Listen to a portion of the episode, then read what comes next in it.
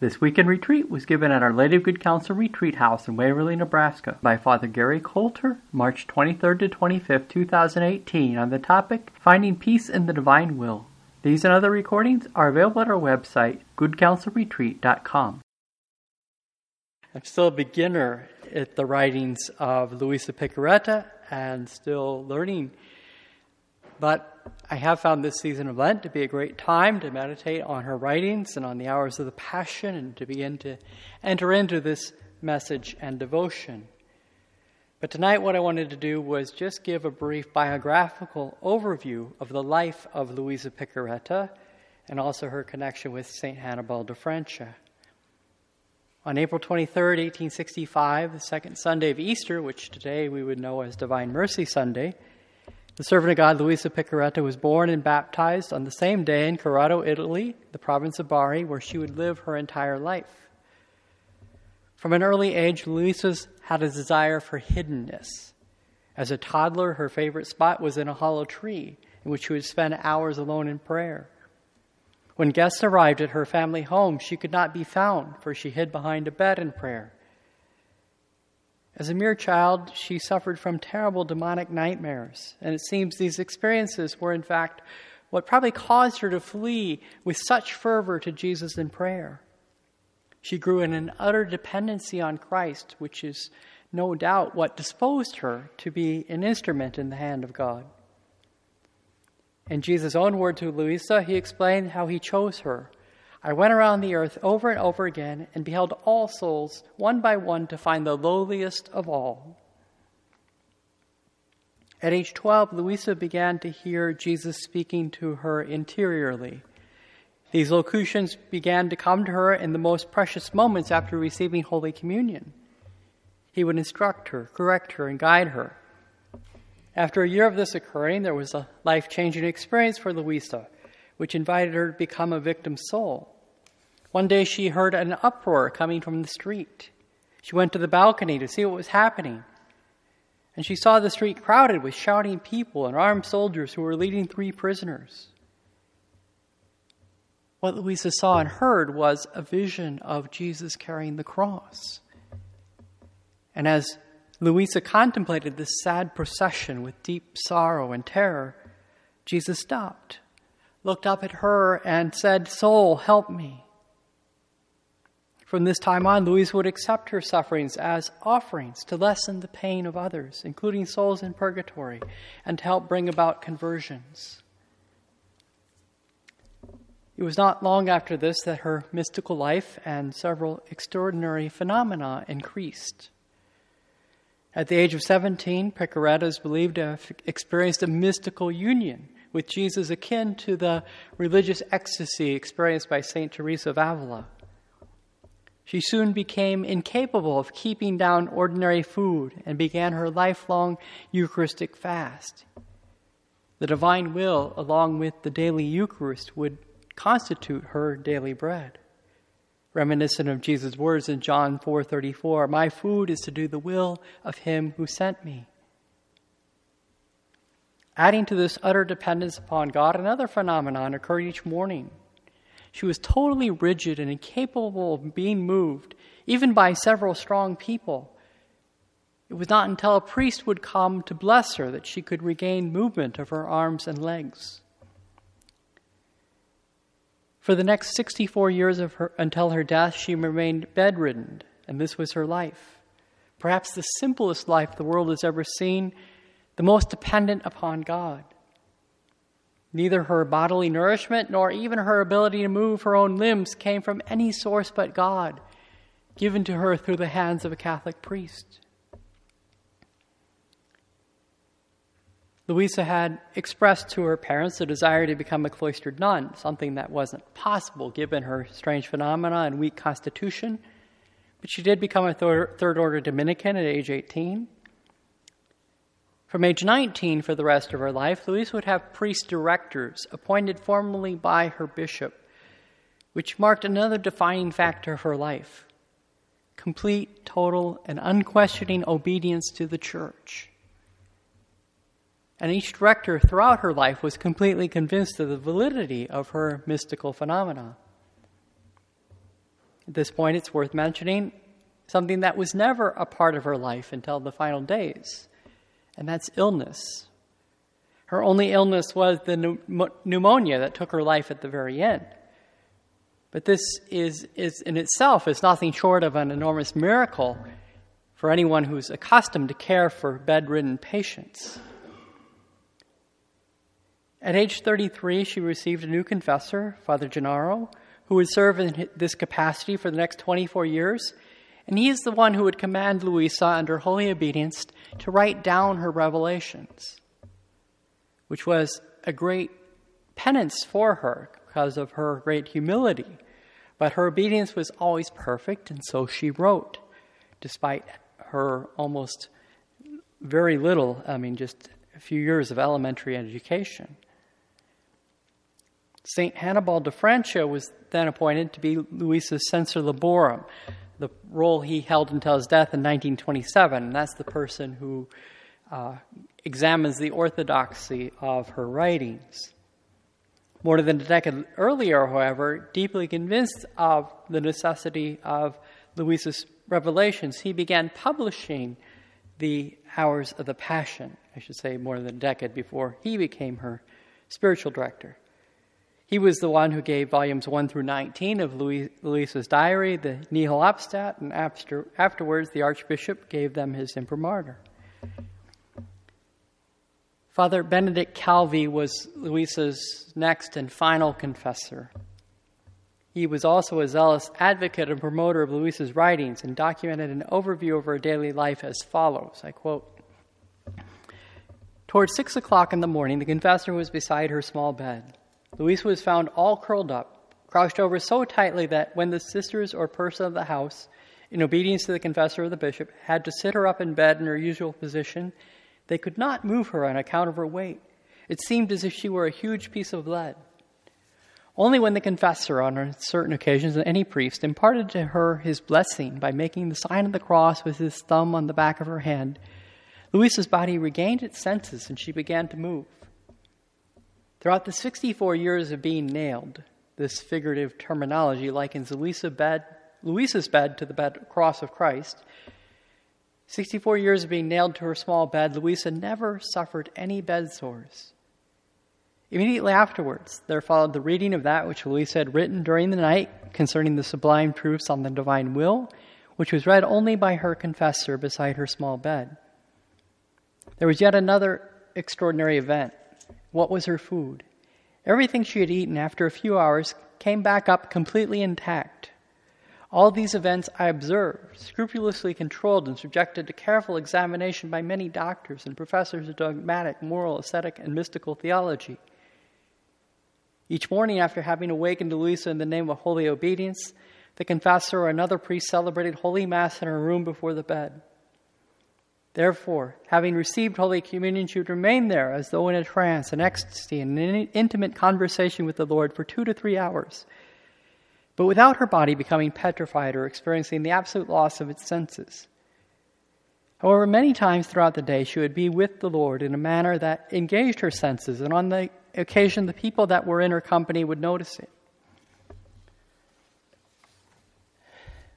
Louis would spend her days working at sewing for the church, mostly making altar cloths, something made harder by her mystical sharing in the sufferings of Christ, including, it said, she had the hidden stigmata, the suffering of the pains of the wound of Christ in her hands and feet, but invisibly. As noted above, though she truly fasted her entire life after becoming nailed to the bed, she was nevertheless commanded under obedience from the Archbishop to attempt to eat each day. This she would always do each afternoon, but a little later, after a small hiccup, all that she consumed would come up perfectly intact. She would then work on her sewing until 10:30 at night, and at some point in the middle of the night, usually between midnight and 1 a.m., she would enter into an ecstatic state like a petrified statue, and thus her mystical experiences, as documented in her writings, ensued. On August 31, 1938, three of her works were placed on the Index of Prohibited Books. Three months after that, she finished her last writing as she was no longer bound under obedience to write.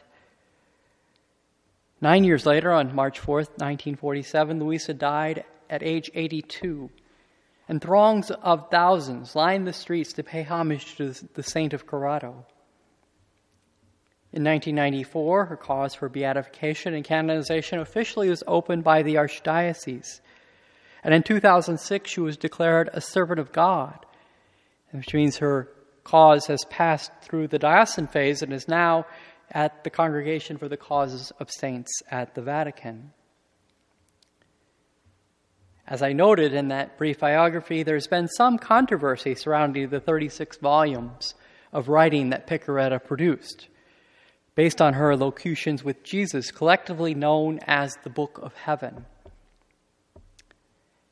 First, we always note that church is always cautious concerning revelations and mystical phenomena.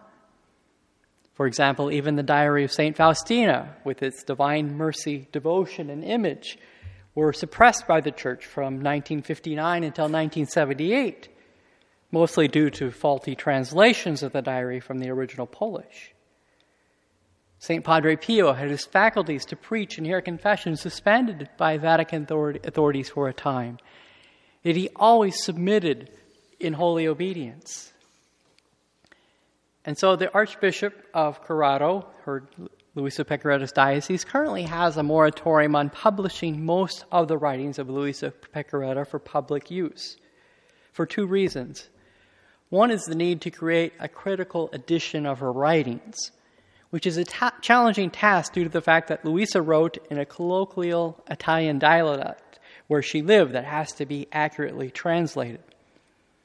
And second, because the Archbishop criticizes sometimes poor or exaggerated explanations of her writings, although he affirms that her writings themselves are free of doctrinal error. What this means is that while they are, of course, still being published and versions available in print and online, the Church hasn't approved the publishing of her 36 volume diary, just her two shorter writings on the Hours of the Passion and the Virgin Mary in the Kingdom, as well as some of her letters. What is encouraged is to form private prayer groups to use these approved books. And of course, we are encouraged to pray to the servant of God, Luisa Piccarreta.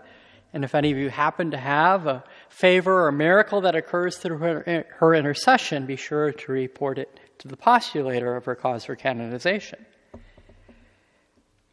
Unfortunately, as you may be aware, it is very sad that some of those who seek to follow the divine will and this devotion have not equally sought to maintain communion with the church through obedience to their pastors and particularly their bishops. And if you read Raymond Arroyo's latest book on Mother Angelica, Her Grand Silence, you will learn how, unfortunately, this divine will devotion completely polarized her community of nuns at Our Lady of the Angels Monastery, the Poor Clares of Perpetual Adoration where they divided just about in half between those who were following the devotion and those who weren't.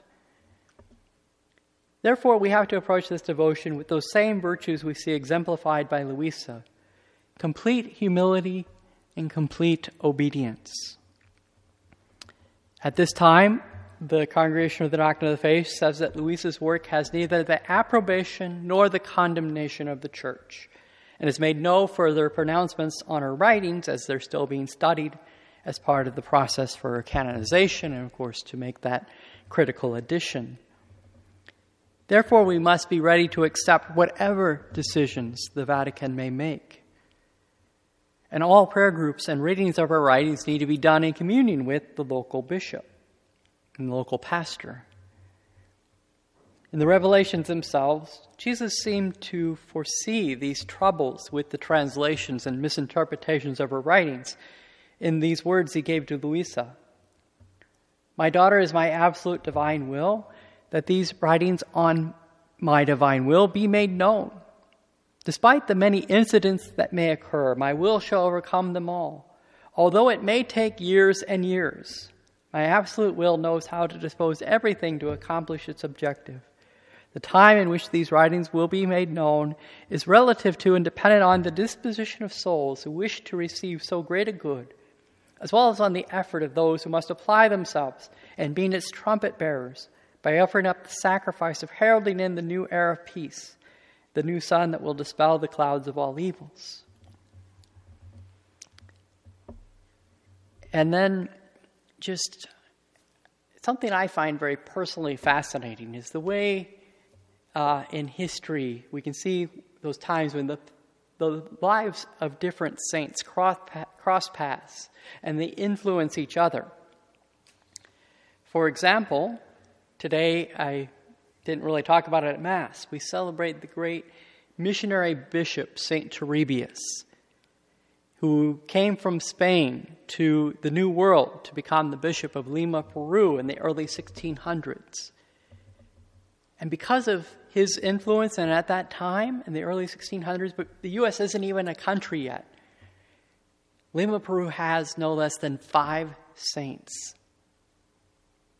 The, started with the missionary bishop, St. Turibius, who traveled 50,000 miles across his diocese's vast and mountainous terrain to give the sacraments and to give confirmation to both St. Rose of Lima and St. Martin de Porres, who you probably have heard of.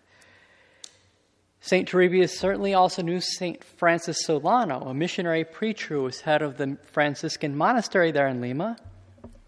And St. John Matthias was a dear friend to St. Martin de Porres, as both were Dominican lay brothers. And so there seems to be this confluence of holiness at times. And so I find it interesting that in the life of Luisa Piccarreta, a very central figure is St. Hannibal Mary de Francia.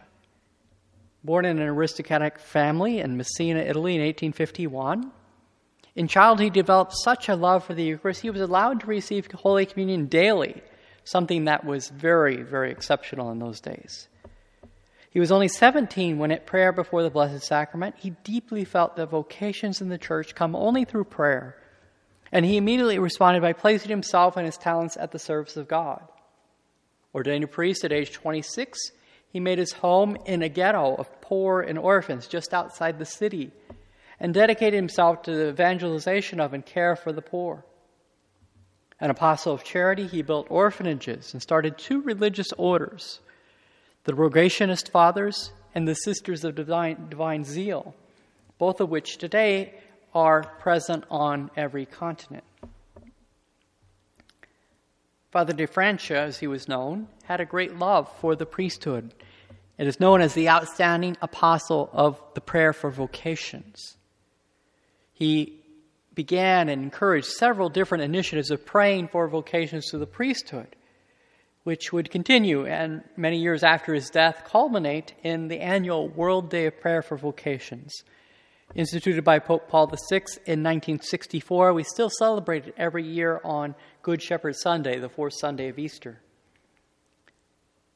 Even during his lifetime, he had a reputation as a saint that was widespread. St. Hannibal died in Messina on June 1st, 1927 and people began to say, Let us go to see the sleeping saint. He died comforted by a vision of the Blessed Virgin Mary, whom he had loved so much during his life. Indeed, he's noted for propagating the devotion to the total consecration taught by St. Louis de Montfort. And he embodied that spirit of complete abandonment into the hands of Mary, and so it was very fittingly canonized in 2004 by Pope St. John Paul II, who was also a great devotee of the Marian consecration. We should do well to imitate the confidence of St. Hannibal de Francia in several ways.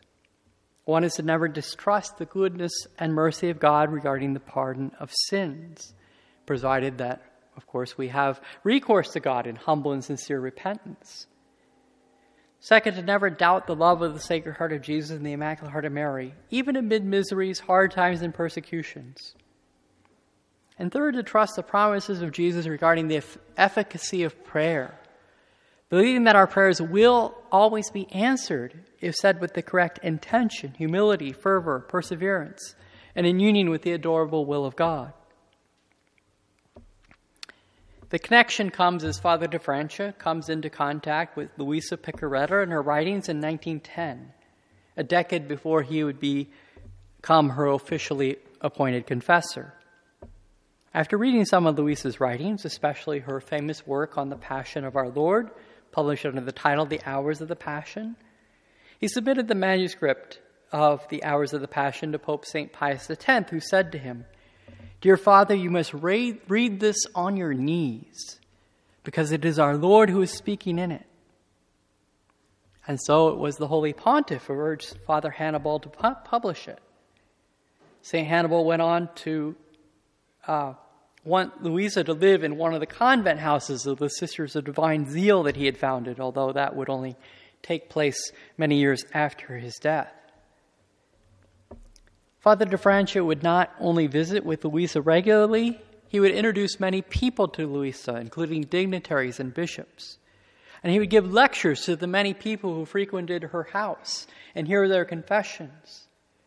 He was an extraordinary and deeply loved priest, and many who came to his lectures would go on to become sisters and priests themselves. There can be no doubt that Louisa left an imprint upon St. Hannibal and on the Sisters of Divine Zeal, who she lived with for a decade, contributing to their development with her prayers, her advice, and her writings. Thus, Father Hannibal can be said to be one of the first sons of the divine will, and consequently, one of the first apostles of the divine will. These words of St. Hannibal come from his introduction to the hours of the Passion. It seems that our Lord, who century after century increases the wonders of his love more and more, wanted to make of this virgin with no education, whom he called the littlest one that he found on earth, the instrument of a mission so sublime that no other can be compared to it. That is the triumph of the divine will upon the whole earth, in conformity with what is said in the Our Father Thy will be done on earth as it is in heaven. St. Hannibal became so utterly convinced not only the, the legitimacy of Louisa's revelations, but also of their urgency and importance, so that towards the end of his life he tirelessly worked to approve, publish, print, and disseminate her revelations. Thus, the canonization of St. Hannibal de Francia is a somewhat confirming sign. Because here's a saint who strove to understand and live the gift of the divine will in his own life. And obviously, he achieved great virtue and holiness through that process of dying completely to his own human will in order to live always and only by and in the divine will.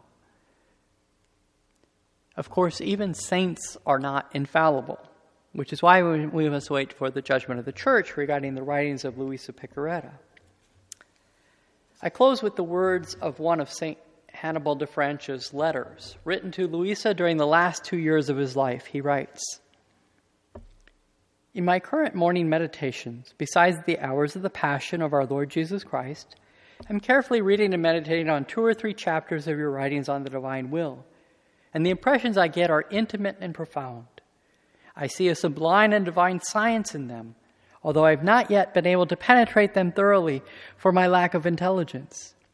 It is really necessary to make these writings known to the world now, and I believe they will do a great deal of good.